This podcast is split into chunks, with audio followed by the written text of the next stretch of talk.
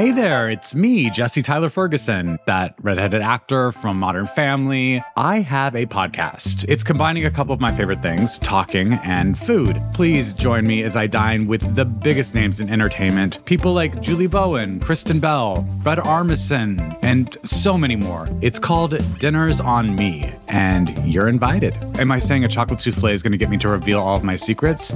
Yeah, I am. Listen now wherever you get your podcasts. This is Can He Do That? I'm Allison Michaels. Today and tomorrow on the show, we'll be doing something a little different to mark the anniversary of 9 11.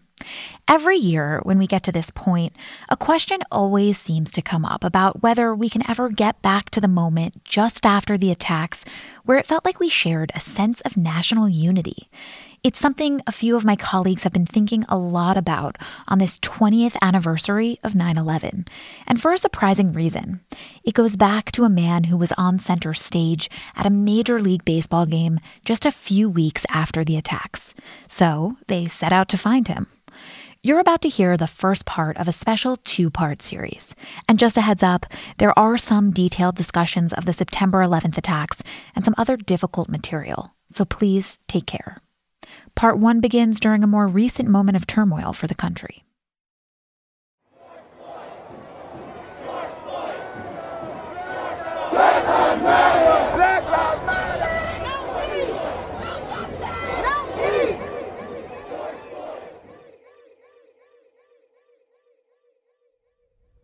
It was early June 2020, a little more than a week after George Floyd was killed. I couldn't stop watching the coverage of the protest. I'd been up 21 hours straight, no plans to call it a night.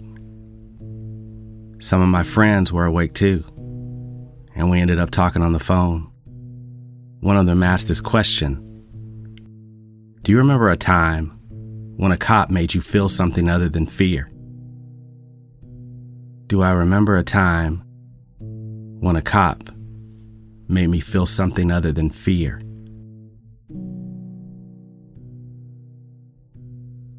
Yeah, there was a time. I had this hazy memory of a police officer who sang at the World Series just after 9 11. 20 years ago, watching him sing, I felt something I never felt before about this country. It was like all of our hearts were in the same place for a moment. This cop, baseball. I couldn't get away from it. I Googled it. The next day, I was still thinking about it, and I called someone else. The thing I remember is just how bothered you sounded to me. It was like you were exhausted, physically and mentally, and you just had to talk it out. This is Kent Babb. He's a fellow reporter at the Washington Post and one of my best friends. We do this all the time talk through ideas we're struggling with. Kent's so good at connecting dots. And then, of course, I Google it. And there he is Daniel Rodriguez.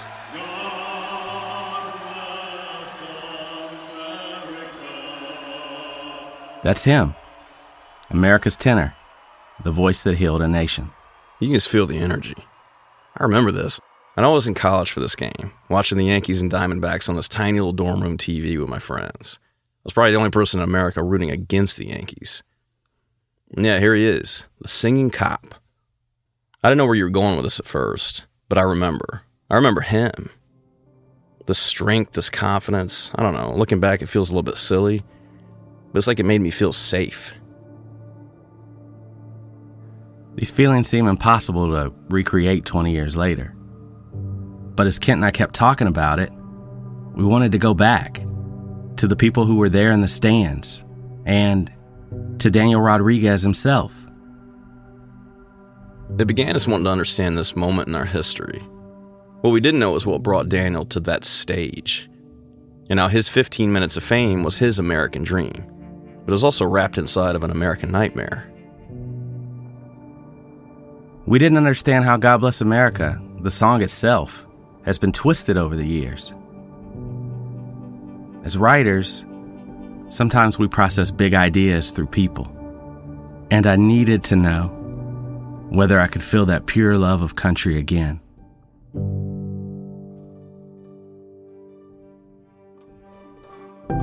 From the Washington Post, I'm Jerry Brewer. And I'm Kent Babb.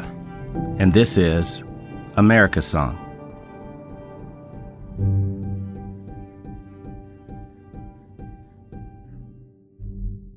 Chapter 1 A Symbol Dressed in Blue. Let's start with the night that Daniel Rodriguez sang, Game 3 of the World Series. This was October 30th, 2001, seven weeks after Al Qaeda terrorists hijacked airplanes and flew them into symbols of America, the World Trade Center and the Pentagon. The fire was still burning at Ground Zero in lower Manhattan. Cleanup was in its early stages. New York City couldn't be New York City. It was sparse and mournful, perhaps bracing for another attack. New York was trying to press forward. Baseball was part of that. And the Yankees were the Yankees. They were in the World Series for the fourth straight year. Yeah, they were on this magic ride through the postseason. And now they're facing the Arizona Diamondbacks. But this wasn't the evil empire anymore. Not this big corporate sports giant that nobody, at least outside of New York, wants to admit rooting for. This was, maybe for the first time ever, almost entirely because of 9 11, America's team. So Game 3 is back in New York.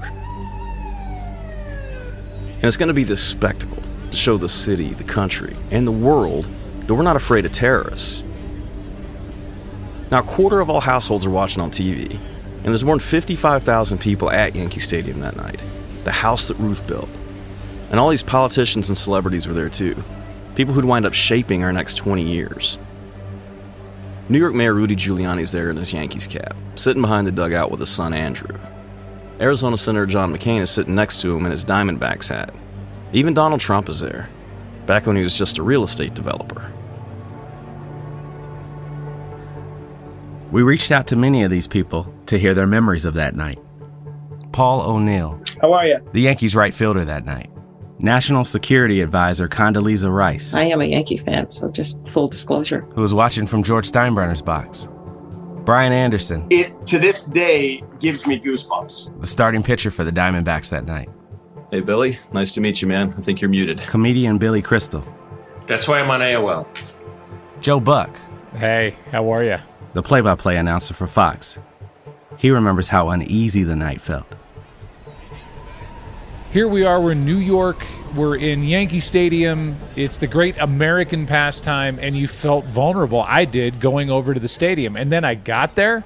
This was the beginning of kind of the, all these serious uh, security checks that we really weren't used to. There were bomb dogs in the locker room. And you could see gunmen on the roof uh, in the Bronx. You had the American flags draped in different places, The tattered flag from Ground Zero flew in the outfield. and you had the signs that were out. Signs that read, USA fears nobody, and Yanks won't be rattled. And there were rumors that President George W. Bush might be making an appearance. You know, everybody had heard that the president was going to throw out the first pitch. But it was like, is he really going to come here? You know, with, with all that's going on and, you know, the, the security that's here. But they they they wanted him to be there. And, and then when that, when it happened and he walked out there, it was just, okay, he's here. He's wearing that jacket. A navy blue jacket with FDNY written across the back. And under it, he's got a bulletproof vest. I kept thinking to myself, the American people need their president to throw a strike tonight. And he does.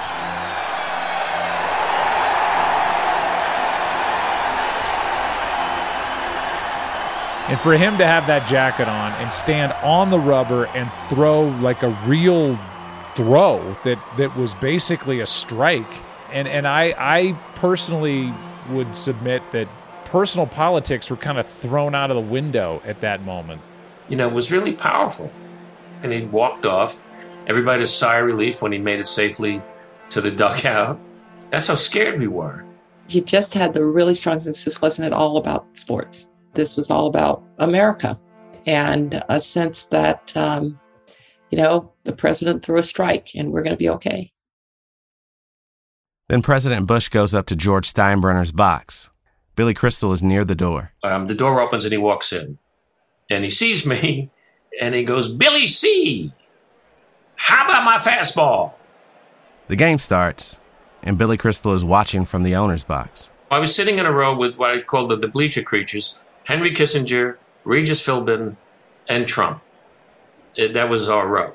The president was sitting next to Steinbrenner. An inning later, he got up and he said, I gotta go.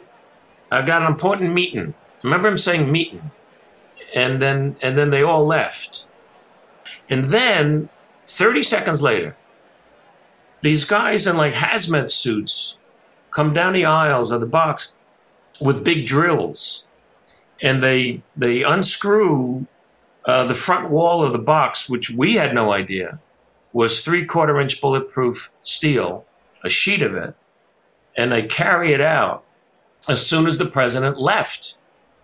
At which point, Regis stood up and started screaming, What about us? What about us? Where the hell are you going with that? What about us? It was really, it was really funny. The game is a pitcher's duel. The top of the seventh ends. The Yankees are up 2 1. It was time for the seventh inning stretch. And this is when it happens. A New York City police officer walks out to the microphone set up behind home plate. He's wearing his dress uniform blue suit, police cap, crisp white shirt, dark tie. There he was, Daniel Rodriguez. He tips his hat to Giuliani and smiles like he knows something. And you don't know how it's going to go. I mean, it's I, I I didn't know if he could sing or not. He looks out across the field. He sees the tattered flag recovered from ground zero. He knows he's going to do something incredible. Bless America. I mean, it was it was phenomenal.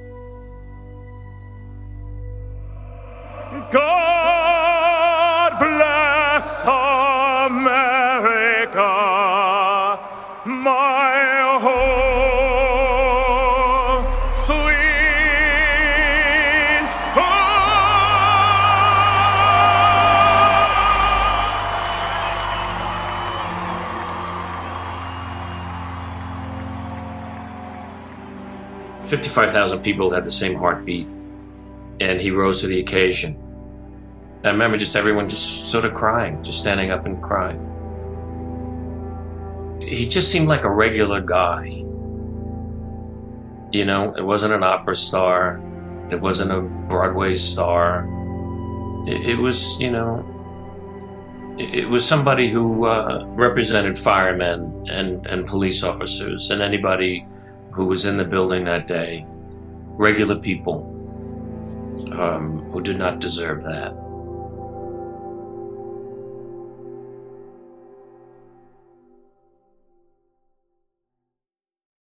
I found Daniel through this website. And before we knew it, we were going off to meet him.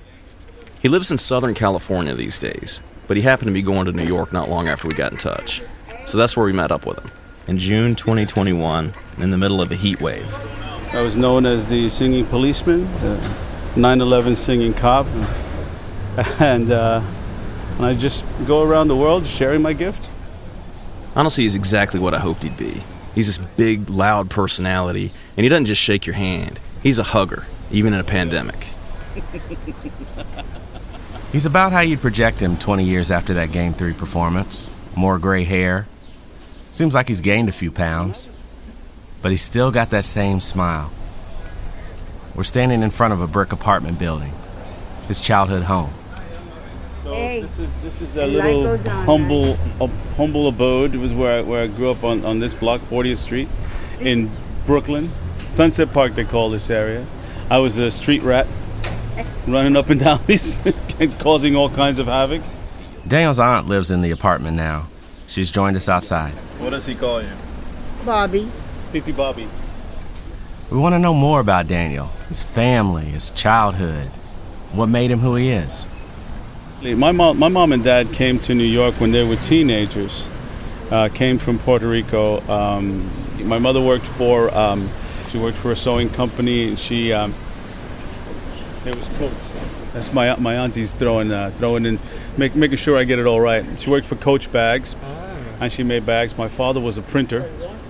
Yeah, my father was a printer, and he worked in printing presses. And we had music at, in the house all the time. What do you remember music making you feel? First experience with music is is, is feeling the, the, the joy of bringing joy to others, feeling that I was doing something that made everybody happy, that made everybody smile. It was a ham from back then, if you know what I mean. Bobby goes inside and comes back out with bottled waters for me, Kent, and producer Bishop Sand. Thank you very much. That's so nice of you. Wow, you that went down so fast. That's why you guys can't keep up with me at the pub later. no, gracias. We walk down the block to Daniel's old middle school. In front of it, there's a playground with a big water fountain, spraying kids as they try to beat the heat. We stop just behind the school's old theater. This is where he got his start as a singer at age 12. I was immediately put into the talent program. Um, the theater arts teacher had a theater company in the city called the American Youth Repertory, and he saw something in me. What, what, what did he see in you? Did he tell you that? Well, he thought I had great acting ability. that was a ham. So he saw that, and he also thought I had a really good voice, I had a natural voice. I had a little bit of that deeper color, like Placido. In Daniel's mind, he was going to be the next Placido Domingo. Even though he became known as the singing policeman, he wasn't a cop who could sing. He was a classically trained singer who later became a cop. Daniel sang at Carnegie Hall when he was just 16. He saw his future unfolding at places like the Metropolitan Opera. Then, one day, Daniel's 19 at the time. He called up his teacher. He was nervous. He needed some advice. I just said, you know, I got to tell you something.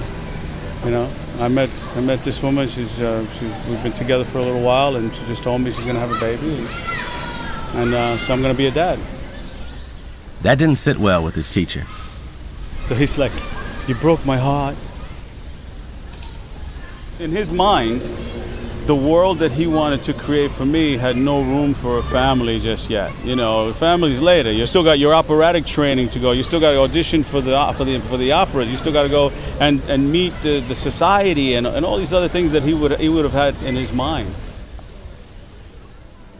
Daniel says his teacher kicked him out of the theater company. Just like that.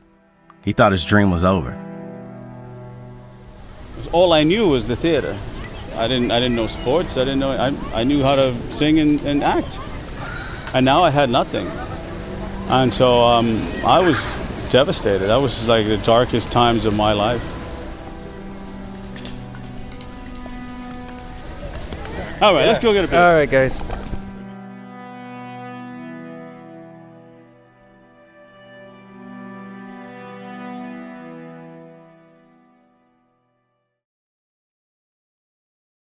Eventually, he told us more. His son, also named Daniel, was born in 1983. And Daniel Sr. started working odd jobs short order cook, postal worker. He kept dreaming of being a performer, but he was singing and drinking at bars every night. That was where I felt like I still had an audience. Was well, you know, you, you, you have you have a couple of beers and you start talking about the music and yeah, sing a couple of songs and everybody starts clapping and, and you know and they they they start buying you drinks and you don't you don't really think about where you're going or what you're doing. You just kind of trying to feel good, trying to you know get the, get that feeling back. It's like like an addiction, you know. You're looking for that that love of the crowd again.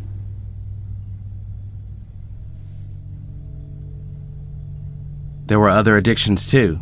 He drank a lot and said he started using cocaine. The cycle went on for years. And then in the summer of 1988, he's in his mid 20s now. He went on a three day bender. And he told us this intense story about ending up in a crack house and hearing a baby cry. It was like a bell going off in my head and everything cleared up as it almost as if you know you were given like an anti-drug uh, pill and everything cleared up i was like i woke up and i'm like what the f- am i doing here and i heard the baby cry again And I got up and I went over. Nobody was paying any attention. And I looked at this little guy. I looked at this little guy and I said, "You know what? I, I got a little guy. Like I got a little guy at home. You know what am I doing here?" And I picked up the baby, and I changed the baby. And I went into the kitchen and I got up and I warmed up a bottle and I fed the baby. And all that time, I felt like I was in a, a, a bubble. Everything that was going on around me was in another world. I was in a bubble there's people in, in, in the rooms, like in the bedrooms, they were just kind of sitting there and, and snorting coke and, and, and, and, smoking crack, and and everybody's just it's everybody's just dead. And I was I took care of this little guy, and I put him in his little um, bassinet, and I walked out. Of course, there's no way to corroborate this story. But when I heard it, I realized something about Daniel. Even in his darkest moments, his instinct is to comfort other people. Daniel said he got help after that, but he had to live with what addiction had done to his family. He missed his son's fifth birthday because he was in rehab. He and his wife tried to make it work. They had a second child, a daughter, but Daniel said their marriage was unfixable. Soon, he'd leave and move to Staten Island. Then, in the mid 1990s, he made a change. He wanted better pay and benefits, and a job that came with some stature. He wasn't going to be a singing postman anymore. He wanted to be Officer Rodriguez. He was going to become a cop.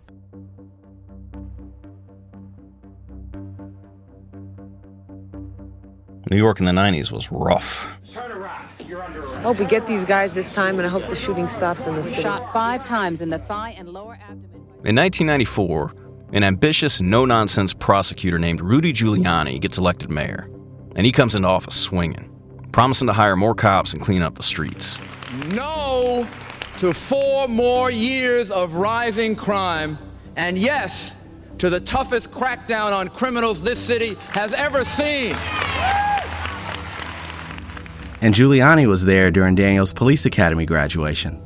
Graduating class, forward, march. Most years, during the graduation ceremony, a cadet sings the national anthem. And you know Daniel wanted that gig. On March 18th, 1996, Daniel took the mic.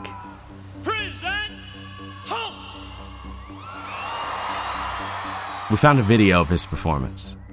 He's on stage in front of thousands at Madison Square Garden. This was one of the big, biggest classes um, to graduate in a long time, and I was dead center singing the national anthem.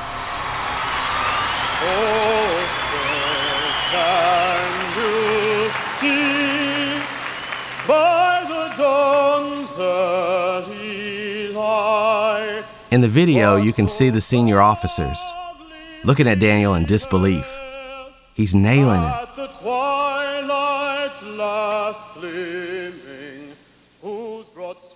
The governor was there, the police commissioner, all the top brass. After the performance, Mayor Giuliani walked over to Daniel. What did, what did he say to you on that stage? Oh, he just said you, you, got a, you got an amazing voice. Now, Giuliani is a big opera fan. He loved the opera. He would go to the Met all the time. He was a good friend of Placido Domingo. And um, so he was impressed when I sang. Um, that was it. Until I got a phone call that Giuliani requested me to sing at the, the 100th anniversary of New York City. He always asked for me when there was ever a, an important city event. So the mayor would always request me, which, which you know, the police commissioner and, and all the bosses respected. So it's one of those things where um, my reputation of being um, a, a, being a singer preceded my reputation as a cop. But here's the thing he was about to be both a respected singer and a first responder, a voice and a symbol dressed in blue.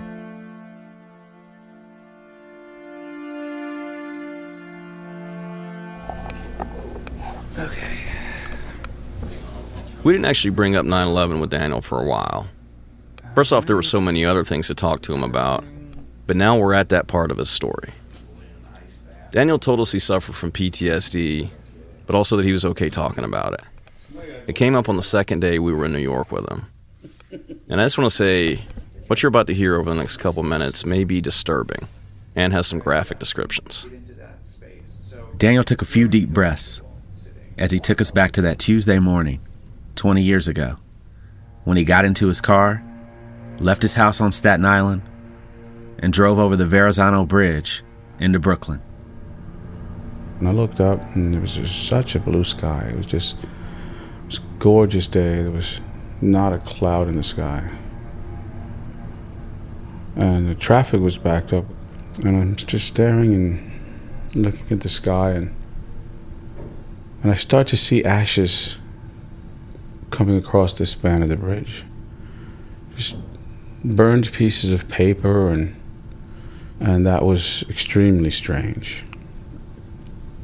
So I looked back to follow the ashes in the direction that they were coming. And I was horrified to see that the first tower was already on fire. This just in, you are looking at a, obviously a very disturbing live shot there. That is the World Trade Center, and we have unconfirmed reports this morning that a plane has crashed into one of the. Daniel joined an emergency vehicle convoy heading for lower Manhattan. But then, when he got out of the tunnel, he made a decision. So, with my signal to the right, I made a left hand turn. And I went to one police plaza. Police headquarters. Going there saved his life. At headquarters, he met up with his direct supervisor, and they made their way down Broadway and to City Hall. Okay, go ahead. We'll wait. The, um, and there's more Oh, explosions there's oh, right now. Hold on, people are running. Wait, hold, hold on just a moment. We've got an explosion inside. The And that building's exploding right now. You got people running up the street. Okay. Hold on, I'll tell you what's going on. Okay, just over a block away. And the unthinkable sounded like the the sound of a elevated train track. You know, you're standing in the street and the train's coming over you, the L train, the and it starts with a low rumble. Just a really low rumble and you can feel that rumble starting to get louder and louder and then it becomes deafening.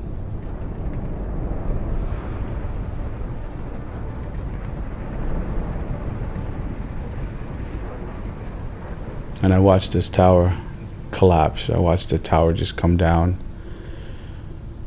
And I it was like watching a movie. I couldn't believe what I was seeing. I I, I stopped to think about all the lives that had just been lost. People started running and this cloud of ash just started heading for us. It was it was just swallowing up everything in its path.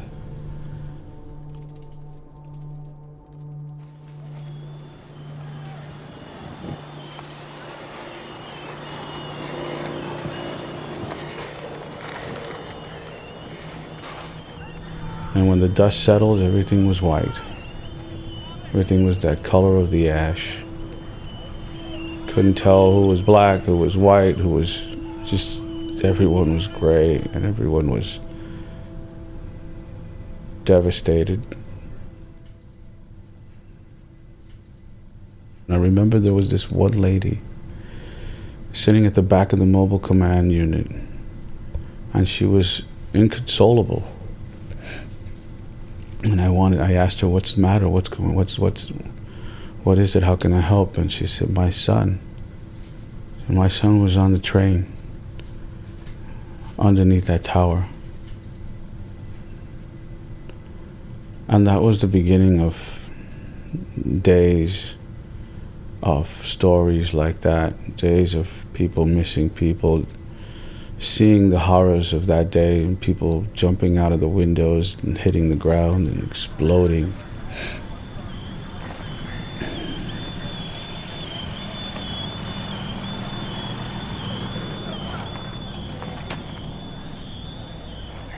I told my boss, I said, you know, that second tower is coming down. And I said, that's going to fall right on top of us. This is going to be it.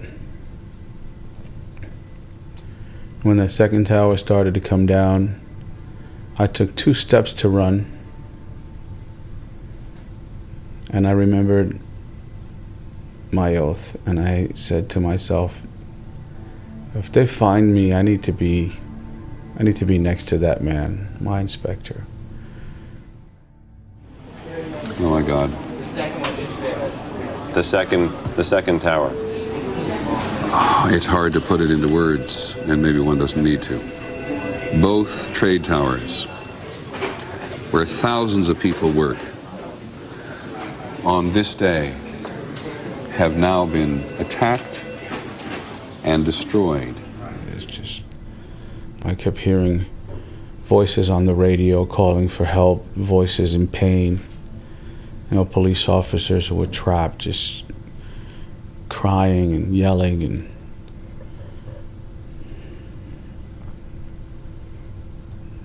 We were helpless. A couple of days later, he was assigned to work at a mobile command unit near Ground Zero. They set up a temporary morgue right next to him. Daniel saw the unthinkable body remains getting tagged. And this is the part that's really tough. They brought um, body parts out because it's what we found. It was was a torso that was brought out and, it was just ripped to shreds. Chella was a female and the doctor said they'll have to the guys that were there said they'll have to identify through DNA or couldn't even do teeth. It was just a torso. Man. But when they found something for a first responder, firefighter, police officer, we'd flag over the remains and we'd line up and and we'd salute. The president came down and spoke from the from the pile on Vesey and West.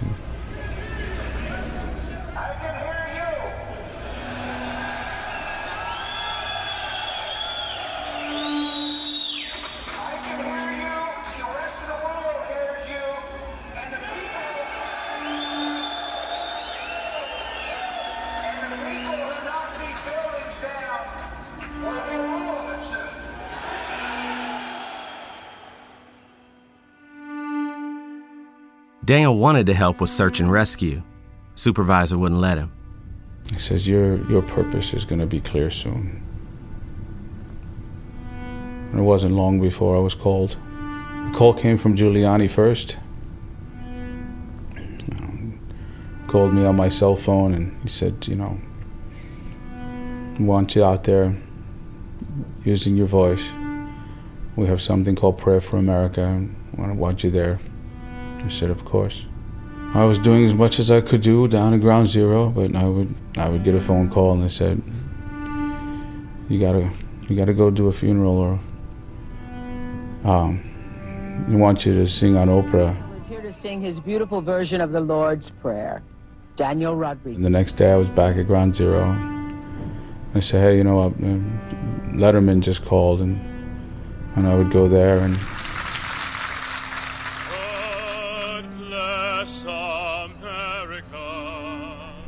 It was bittersweet. It was like a dream come true to be able to be in those places that I've always dreamed of going, although dreamed of singing. Like I felt torn, sad at times, and excited at others, and just I was just wishing that I was doing all of this because I was a great singer, or not because I was part of this tragedy. And I had to kind of I had to kind of come to terms with who I was. I was America's tenor. I was the singing cop, and I was, I was both. I was a great singer, and I was a symbol of something positive that rose out of those ashes.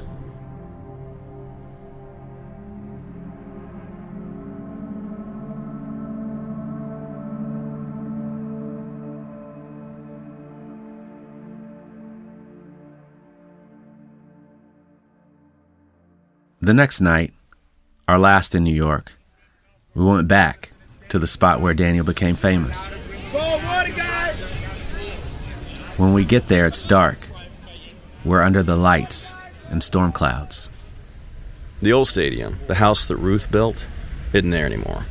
They knocked that down in 2010 and built a giant palace right across the street. The old site's now a 10 acre public park called Heritage Field. There's a playground and some baseball fields all around us. It's hard to believe that I'm standing, standing more or less where I, I'm, I might have been standing when I sang at the old Yankee Stadium, where I looked out on the capacity crowd. I mean, God bless America was powerful then, but but people but people were in a frame of mind to listen. People were in a frame of mind to hear that and to and to uh, rally behind that call. Daniel knows a lot of people don't hear the song in the same way anymore. Now we're divided as a country, and now it's you know it's it's what's going to bring us together as a country.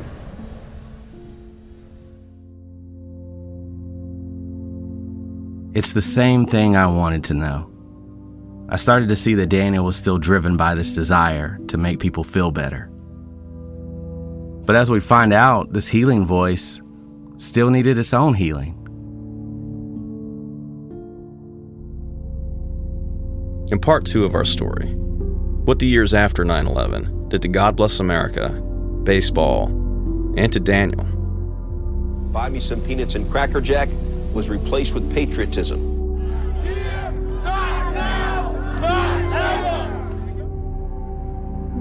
I, I, was very emotional. I said, they hurt me.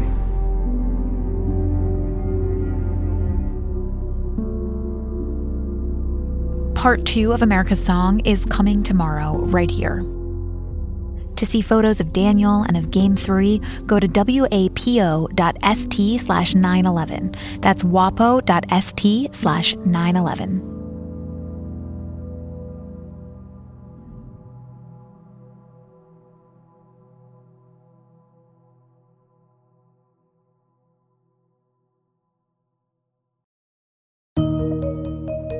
Always more to the story. I'm Leigh Ann Caldwell, anchor of Washington Post Live. Each week, we bring you inside conversations between the newsroom and the people we cover. From global leaders enacting change to cutting edge artists redefining our culture. And we make you and your questions part of every conversation. Listen to Washington Post Live wherever you get your podcasts and watch on demand at WashingtonPostLive.com.